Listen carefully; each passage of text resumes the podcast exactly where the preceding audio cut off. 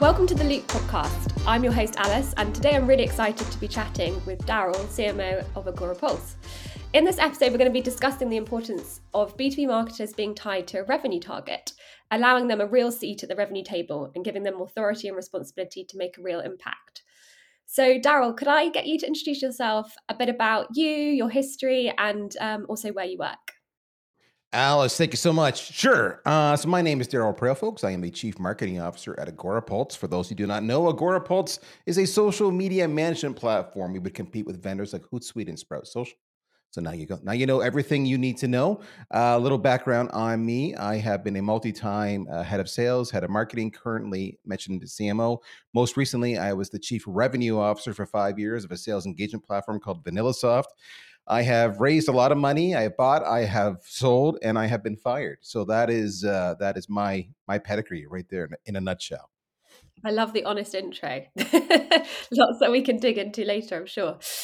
Um, I think it's it's really interesting actually having a CMO on who's also been sat in the sales and the CRO seat to give us that um, perspective. So, I guess coming from that background, how do you think um, that experience has impacted your understanding and belief system on how you run a marketing function? Oh my. Um, okay. I don't know if anybody's ever actually asked that question. How does that impact it, how I run a marketing function? That's a great question. Okay, I can I can answer that. Okay, so uh, I guess it's one of those things, right? How it impacts you is, is sometimes it's subtle. It's not necessarily intentional. So let's let's look at sales. So I'm a, I, I view myself as a marketer by trade. I want to set the tone there, and uh, and so for example, I left the CRO job to go back to being just a CMO. I had a good gig. They loved me. They paid me well. I didn't have to leave, um, and that's because I love marketing. But it was interesting because, and this is contextual.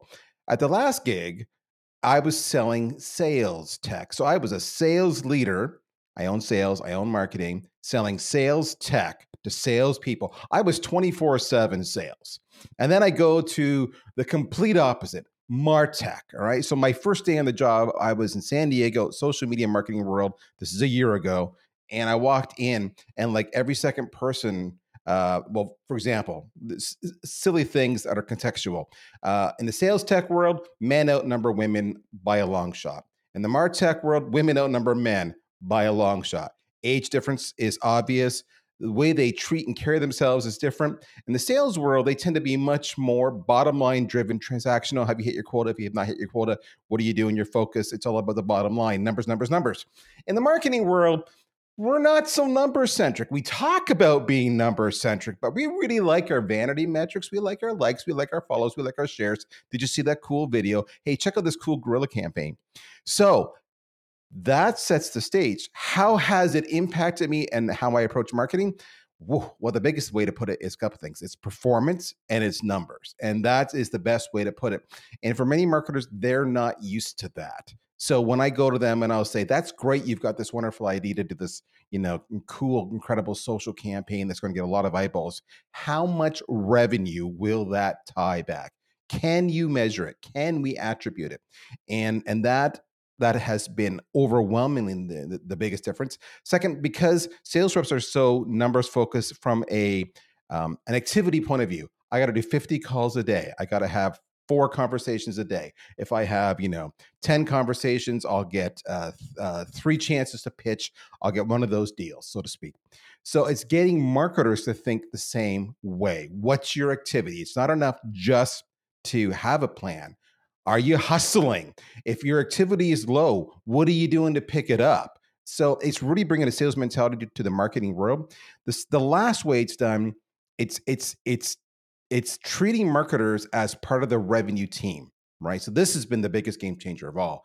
It's like, listen, we're top of funnel, they're bottom of funnel, but we are on the same team. This is a simple little handoff. So we are part of revenue. If we're not driving revenue, it doesn't matter how popular we are, if we're the most, you know, cool kid on social, irrelevant. So it's about revenue. So it's bringing that mindset and that means exposing the whole team to to to KPIs like what's my what's our customer acquisition cost, what's the lifetime value, what's the churn, how can we own that, how can we improve that.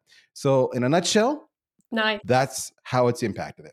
It's almost seamlessly actually taken us on to the next question, um, which you started to cover, but it'd be good to go quite like in depth here or as in depth as you as you kind of feel like comfortable going. But um, I think you know we're talking all about marketing being held, beholden to a revenue target, which I'm a massive proponent of. Um, but then that's obviously like the that's the goal the ultimate the ultimate thing we're trying to achieve but in order to get there you sort of like alluded to some of these things in terms of um, activity kind of numbers and, and um, some of the key metrics that would be leading and lagging indicators for marketers to be focused on. What do you, as a CMO, um, give to your team as like the core KPIs and metrics that they need to be tracking and reporting on? And how do you go about ensuring that all parts of the marketing org get aligned to that revenue number? Like, have you got a way in which you kind of operationalize that within the organization? So is is fear a good answer? I'm just curious. okay, so this is a big conversation. Yeah. And it's not an easy conversation. So the first part is what are the what are the KPIs I'm looking at? Mm-hmm.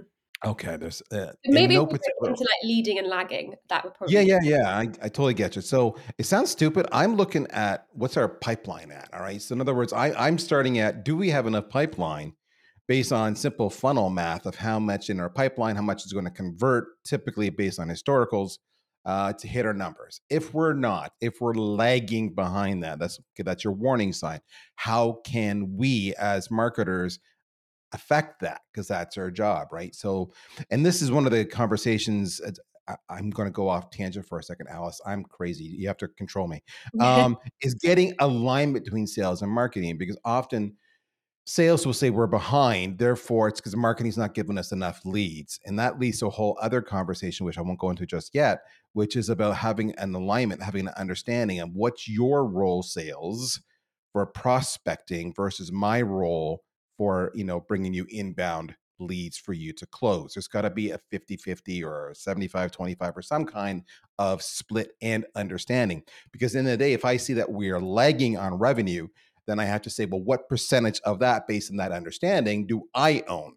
Mm-hmm. Right. And then I have to look at how much time is left in the quarter, uh, typically because there's a sales cycle. So if, if we're in one month and it's a 30 day sales cycle, okay, then I've got time. But if we're at, you know, two and a half months into a three month quarter, it's a 30 day sales cycle. There's nothing I can do. So th- then I move on to the next quarter.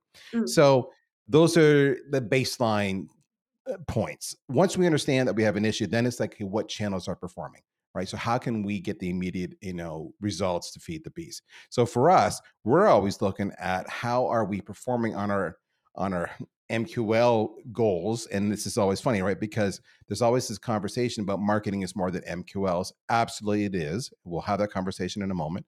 Mm-hmm. But we are obligated to bring in, you know, a percentage of MQLs to feed the beast. So I'm always looking at what is the return I'm getting? What are the results I'm getting by each individual channel? And how is that performing to historical norms? So if I'm up or down, if I'm up, life is good. If I'm down, then we need to do some investigation or some some changes in our messaging or in our targeting, etc. So I'm always looking at the team to say how are we how are we performing versus four weeks ago versus last quarter versus last year. That's always over and over again, a month, a quarter, a year. How are we performing so we have context?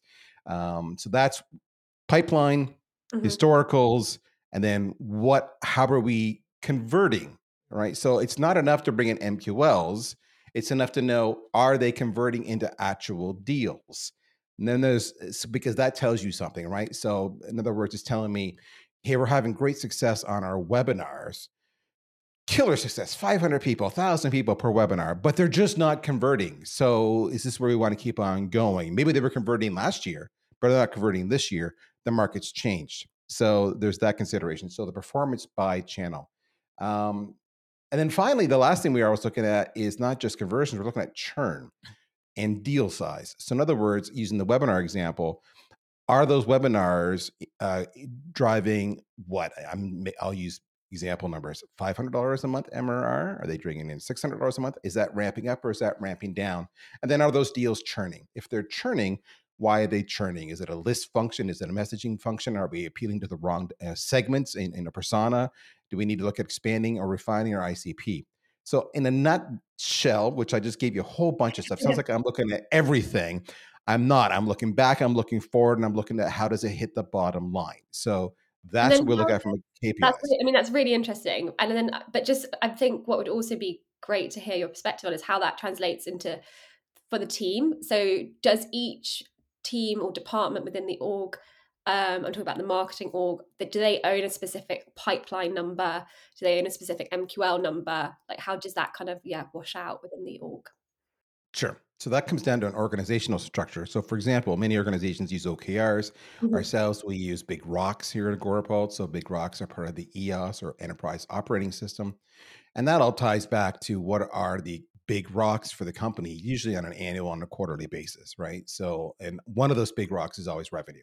Mm-hmm. So, we're looking at how do we support the revenue number? Are we attaining it? What's our contribution? It's as simple as that. And it's it's it filters down from the top. And then you were talking a bit about um, how teams need to, well, marketers looking at their own activity, um, especially when stuff looks like sort of it's in the red. How do you operationalize, like, I guess, measuring output from like different parts of the marketing org, or do you have like a, do you use a, a system such as Asana or something like that, or yeah, is there a cool way that you've sort of come across uh, that to measure this? Output. Oh goodness. Okay. Marketers hate output. Don't you know that, Alice? They don't like to be accountable. Um, it's kind of it's like holding sales reps accountable for making phone calls. They hate that too. All right, so yeah, so eh, we do use Asana, and I'll talk a little bit about that. I've used multiple project management tools. Asana's good. You know, you could use another one. You don't have to necessarily use that. Um, this is how we work, and this is so therefore output works backwards from this big framework we're always planning two quarters in advance. So this quarter and next quarter, we have a rolling, you know, two quarter calendar. Anything beyond that is pie in the sky. You know, I could tell you what I'm doing three quarters from now, but likelihood it'll change because suddenly, you know, the economy tanks. So it's always rolling two quarters. Every quarter has a theme. So what we try to do is scale. So we're a global company. We have offices in the in the US. We have office in in, in France. Uh, we we have over 40 countries that our employees span. Uh, my team is almost 40 marketers alone across I don't know how many time zones. So it, and it's almost all work from home. So managing that is very challenging. Mm-hmm. So by having a standard routine, life is grand. How we do that is by having the two quarters. We know that every single month has got a theme. For example, right now the theme is social media ROI. We just did a relaunch of our social media ROI capabilities. We had a massive summit we had the press release we had a, a whole we had multiple webinars the whole month is all social media roi ebooks case studies everything social media roi related. In a month we're going to have a standard canned number of activities. So for example for us we always every single month in every single region mm-hmm. have two webinars one ebook four live streams four product feature demos uh, that we talk about just you know hey do you ever have this problem on your tool? Here's how you can do it better. And and that's a minimum that's a minimum. Plus, we have activity numbers against social media. All of that goes into Asana. Now, to make Asana scale, we have we've built templates, standard what I call my SOPs or standard operating procedures. So a webinar, an ebook, all have a standard, you know, 20, 25 uh, items on a checklist. So the minute we schedule it, and we're scheduled two quarters in advance, we have that entirely managed by Asana. So how do we manage this the marketing team's activity? By using Asana. The mm-hmm. trick to that, though, where I've had success here, where I've not had the same level of success enforcing that in, in companies past, is having dedicated project managers. So I have two dedicated project managers here, but even if we just have one, it makes a hell of a difference. The challenge we had with that was when the project managers would stick their nose into people's business by saying, You're late. They would get all up in arms and they would get upset, and how dare you? And then we had acrimony. So now the project managers they they serve basically two functions. They make sure everything runs on time. They give people lots of warnings, even though the system's doing it for them. Uh, they make, make they make sure everything that's new that started, maybe something ad hoc. Hey, let's do a surprise birthday party for our oldest client. I'm making that up. Uh, yeah. That's a one off. So let's go make sure that we got a system again following standard stuff. It's on Asana.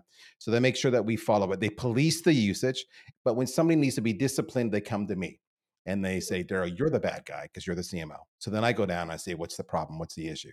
The other thing that this, the project manager acts as, and this is brilliant, folks, I cannot endorse this enough. They act as my barometer. because me and my role as CMO, I can't be everywhere all the time, nonstop. I just can't be. I can't be in the in the minute details and conversations of what's going on. But the project managers tend to be. That's their function. So they'll mm-hmm. report back to me. There's frustration going on here. We're falling behind over there. People are unclear over here. So they kind of become a back channel for me uh, on top of what I do to kind of go back and say, hey, I hear there's some problems, folks. What's the issue? So, lastly, when it comes to activity, my job, I tell my team over and over again, I said, I don't market anything. I, I am, it's just not my job. My job is to make sure you market. So, my job is to get rid of all the roadblock, all the obstacles, all the politics, all the bureaucracy. So escalate to me, which is what the project manager is great for doing, and I'll get rid of all the people who are causing you grief in the other departments. Cool. How'd I do? Amazing. Yeah, no, that's really interesting. I think the project manager piece I find especially interesting because we are massive Asana users, and I think that's helped us, no doubt, in scaling our output and getting people oh, yeah. more visibility and everything. Um, but I, I, it sometimes obviously comes down to make people we have to police it like ourselves and that's yeah. every team and every manager and there isn't this sort of project management role kind of i guess overseeing and applying rules across the board so i could definitely see the value in that um, and i'm already thinking about it i'm like that's very well the, the one thing i will jump in here just for those who are listening to alice and i talk about asana um, or any kind of project management tool. The biggest thing for us here was culture change. So when I got here, we were using Asana, but it was like not really well used and mm-hmm. it was not and there was no there's no standard operating procedures no you know no repeatable framework and the project managers were despised. So mm-hmm. it's taken a year it's taken a year of of me holding people massively accountable me explaining to the rest the rest of the executive i'll have the executives i'll come i'll have somebody in say product come to me and say we want to use the designers to build this and i say great fill out a form and they'll say can can we just do it? This form thing is it's such a pain in the ass. And I'm like, guys, do you have forms for your product roadmap? Do you have a roadmap? Well, yeah. You collect all the data to prioritize what's happening? Well, yeah. Okay, we're the same way. So they want to avoid the process. So it's taken a year of culture change to get them to understand you can't avoid the process. Now, what's amazing is I've had so many people come and pitch and moan, especially new employees, because they'll say, Oh my gosh, there's so much noise. I never had this much noise before at my last job. And I said, It's just a change in your work style. So I said, In the morning and the afternoon, just for a little bit, go check your Asana inbox. That's what I got to do. And, and once they get that, then they're like, oh my gosh, I love this. But it takes time. It's a culture change, and you have to really stick it, stick it hard, and just be relentless in uh, championing it. I think that's important. There's no you can't there's no halfway adoption on this. It has to be fully, fully adopted. Otherwise, yeah, it doesn't work for sure.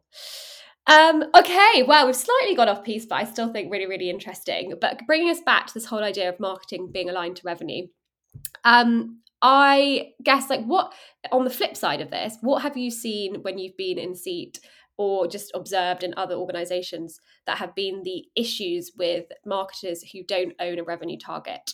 What like what i guess let's let's talk about the reasons why that could be really really hurtful for them. Oh, how much time do you got? Um you know we did a survey and this will answer your question. We did a survey for example of thousands of social media managers because hey we're a social media management company.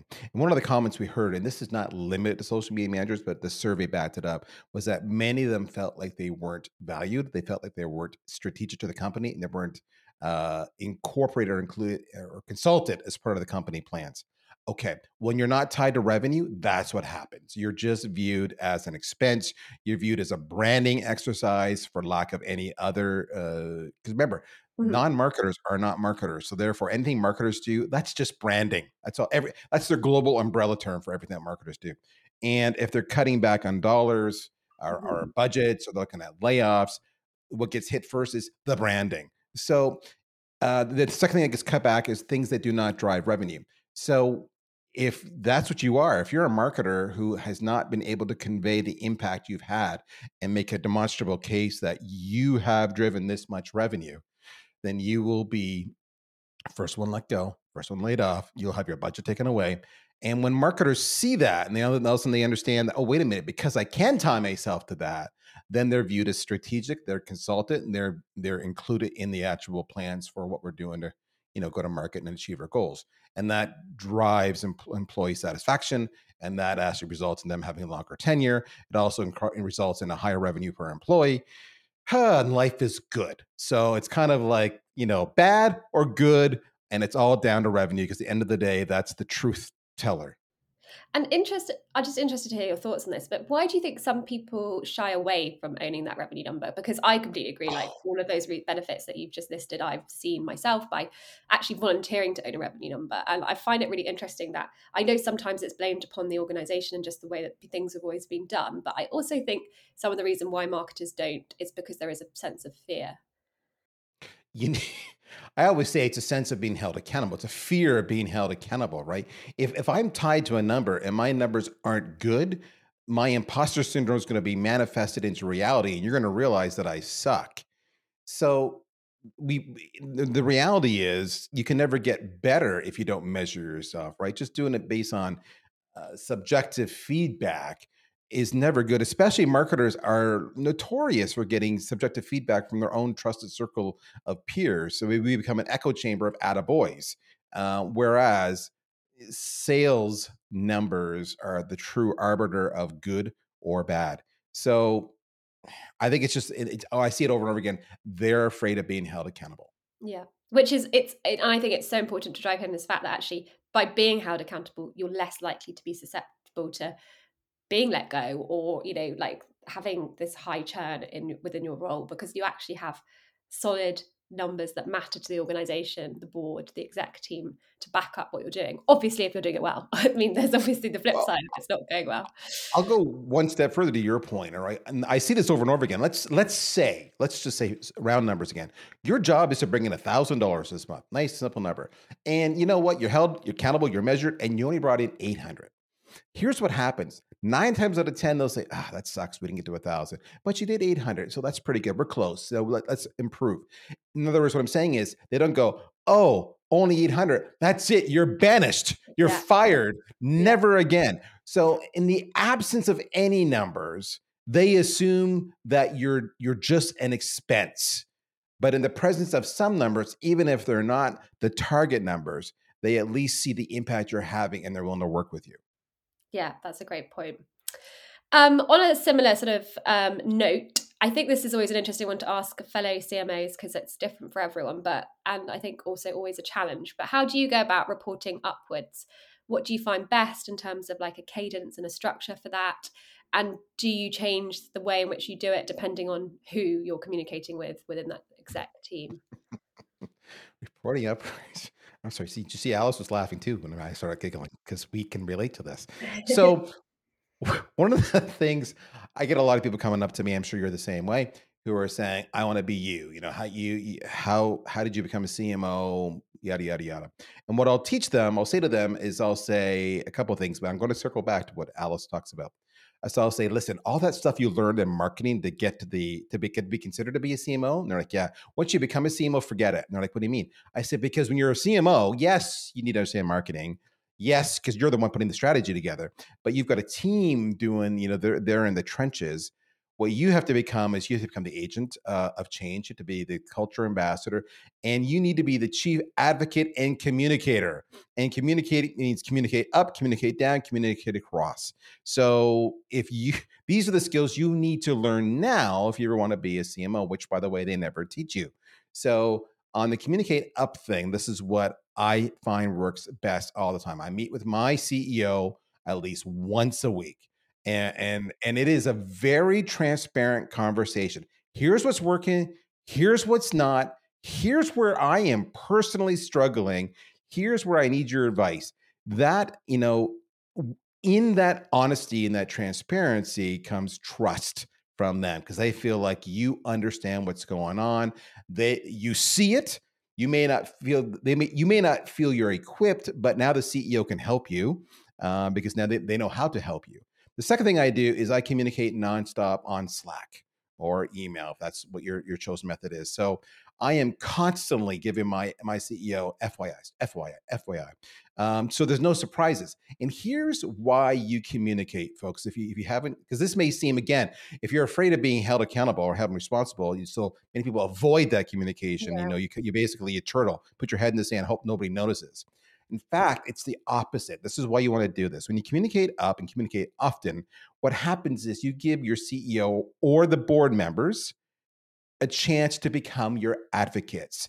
They will say, okay, I hear you. That's a good idea. Have you thought about trying this or this or this? Great idea. I don't, I won't do this or this, but I will do that.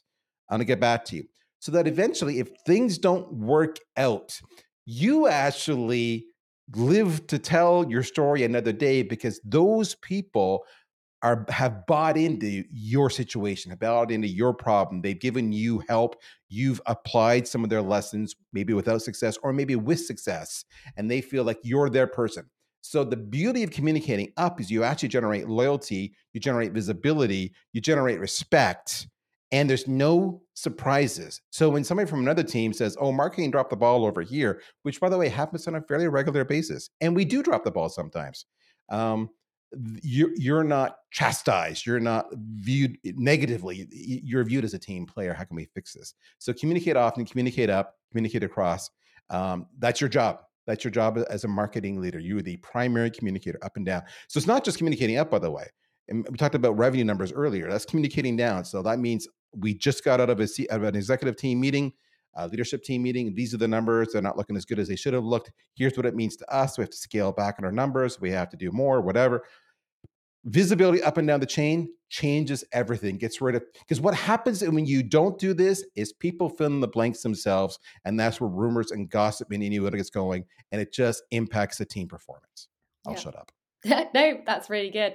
Also, um, just on that topic, I guess, does the way you communicate? I always talk about like you need to speak multiple languages as a CMO, and I'm not a linguist, but um, so I mean, when I speak to the CFO, it's quite different to how I would speak to my VP sales, and it's quite different to how I speak to the CEO because I just know they care about different things. Is that is would you say that's the same for you? And if so, like, yeah, how do you go about kind of altering that? I love that you said because they care about different things. That's exactly what it is. So this that you do speak different languages. You speak about what they care about, what their domain expertise is, and you speak in their vocabulary, right? So I will talk about CAC and ROI and LTV with my CFO, but I may not talk about that with my head of customer support, as an example. So absolutely, you need to talk their language because then then then they feel like you understand them and you're trying to support them. I think that's so important as marketers as well because we have our own language. Let's be honest, we all love an acronym. So actually stripping it back and being like, no, I'm going to talk in the language that they speak, what they care yep. about is kind of yep. how you get through. Amazing. Cool. Um, now, this one I'm really interested to ask you as someone who has been a CRO and also a head of sales. Um, what do you see as like the perfect reporting structure for ultimate sales and marketing alignment? If you had like, you know, the dream state, what would that look like for you? The, the what would the dream state org chart look like? Yeah, uh, I guess I'm, I'm talking yeah. sales and marketing as two either two separate orgs, a revenue org, who reports to who, like how like for maximize sales and, and marketing alignment, dream state, what would that look like? Okay, so I'm going to give you an either or an A or a B. These are my two dream states, and there's a reason why I have two options. If the CEO truly understands sales and marketing, if they understand it, mm-hmm. then I am totally cool with a CMO and a VP of sales or chief sales officer reporting up to a CEO. Totally cool. All right. Most many CEOs don't. They were technologists who had a great idea and the company grew and they themselves never really did sales or marketing, or they think they understand sales or they think they understand marketing when the reality is they've never made a cold call in their life. I said that respectfully, but not really. Um, so if they understand it, then that's cool. If they don't, my dream state is is what I had my last gig where I was a CRO. I own sales, I own marketing because then I had I had the ability to understand everything and I could teach the two teams how to be aligned. I could act as that universal translator from marketing speak to sales speak. I could create that common shared uh, KPIs and reporting structure. So, but do you think there's a prerequisite on what that CRO's background is? I guess so they shouldn't no super no sales or I, I there is as long as they understand both disciplines and this is the problem many CROs are not CROs. They're VP of sales yeah. who the company said, We have no more money to give you. So guess what? We're going to give you this cool title instead called CRO. but you still just own sales. Or they'll say, we're going to give you marketing. But why did they give you marketing? Because if that CRO is sales only, that's just the CEO probably is sales only or technology and doesn't understand marketing. So in the ideal world, the CRO has got some experience in sales and or marketing. It's mm-hmm. as simple as that. They do not need to be a rock star in both. And I've had many a recruiter call me, in fairness, and they would say somebody like myself who's done both roles is a bit of a unicorn, right? So it's not an easy role to find, but it does require somebody. If, if for example, if I have a CRO and the, by their own admission they've done some marketing but not a lot, then I would want that CRO to come to me as the head of marketing and say, "Teach me, educate me, tell me what I don't know, so I can be a better CRO." again, that's the ideal culture where they recognize their own limitations and and that, and that could be a ceo doing the exact same thing teach me tell me i don't know um, but in the end the reason I, I will go with a ceo who knows both or a cro is because you ultimately need an arbiter. You always need someone to be the tiebreaker who makes an informed balanced decision. If you do not have that it will err either all in marketing or all in sales. And what was interesting is I've seen this over and over again, even when they made me CRO. The reason they offered me, I was CMO all the time, at VanillaSoft the job as CRO, even though I'd been a VP of sales numerous times before, they still hesitated because, you know, I'm a marketer. That was in their mind. A marketer running sales, I don't know. And their outside consultant came in and said, Darryl will chew up any VP of sales we bring in because he's a strong personality. So why don't we just give him that authority? So it's it's recognizing that they have the personality to drive results, but they understand also all of the disciplines in some manner. It, it really is about having the right balance. It's not just about the skills, it's also about the leadership acumen. Cool. That was wow. That sounded obnoxious. No, that was yeah, super interesting. Thank you. Um, and actually, I've often asked like we we've always had this debate at Cognism, and um, very fortunate that our CEO does really understand marketing, and he has always said he'll always have marketing report into him because he wants to have he wants to hear both sides. He wants to hear the sales yeah. side. He wants to hear the marketing side. He wants to be the arbiter of, of it all. So, um, and I think that works really well for us, and we're super aligned as a result of it. Yeah. And it's the same at Agorapulse, you know. So you imagine me going from CRO, where I had all that responsibility for revenue, going back to be CMO. When I was in discussions for the job, to your point, I did massive due diligence. Does, you know, if I take this job, does this individual truly know what I do? And what was interesting, and if they don't, do they recognize they don't? That's an equal question to mm-hmm. be asked. Another, and so for me, it was all for me taking the job. It was like, tell me what your objectives are before I take the job. Tell me how I'm going to be held accountable and tell me how much freedom I have. Right. Because if you're, if you're telling me, well, we're hiring you because we don't really do well at marketing. That's why we're going to hire you. But by the way, my work style is to micromanage and question everything you do. That's a recipe for failure. In other words, you gotta you you hired me to achieve outcomes, uh, and I will educate you. And back to your conversation around communication, I will communicate constantly so there's no surprises and you have input. So it really, the interview, folks, the interview, the most important step to any kind of job uh, satisfaction. Amazing. And then our final question, which we ask everyone, is what is one thing you would tell marketers today to start doing and one thing you would tell them to stop doing? All right, start. I'm going to give you two, not just one, kind of related. One is understand the financial KPIs that your investors, that your CFO, that your leadership team, that your board members care about. Understand them and how you impact them. What do they mean? How can you influence that so that you can speak CFO speak, as we talked about earlier?